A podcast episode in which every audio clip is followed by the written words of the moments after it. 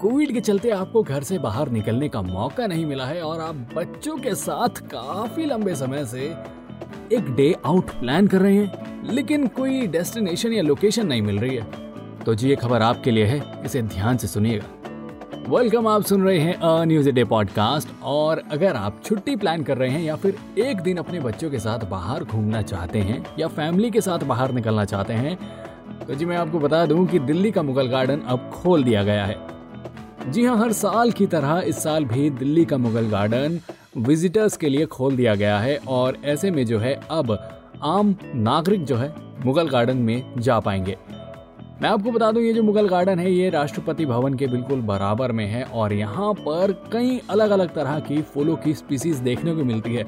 जैसे कि आपको यहाँ पर ब्लैक रोज देखने को मिल सकता है और अलग अलग रंग के छोटे बड़े गुलाब के फूल तो देखने को मिलते ही हैं, लेकिन साथ में इस साल मुगल गार्डन में एक कमाल की थीम रखी है। तो जी, राष्ट्रपति रामनाथ कोविंद ने मुगल गार्डन को खोलते हुए ये बताया, इस साल मुगल गार्डन की थीम उड़ियन उत्सव रखी गई है और यहाँ पर आपको ट्यूलिप्स की अलग अलग तरह की 11 वैरायटी देखने को मिलेंगी।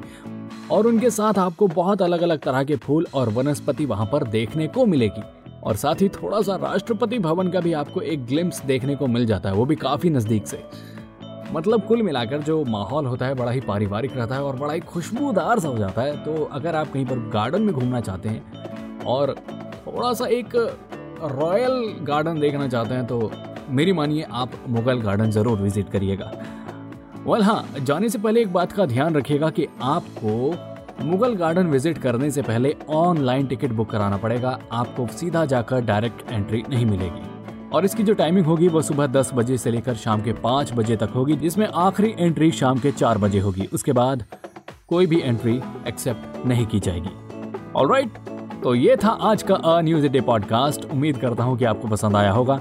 ऐसी खबरों के लिए बने रहिएगा हमारे साथ। And yes please do like share and subscribe to a news a day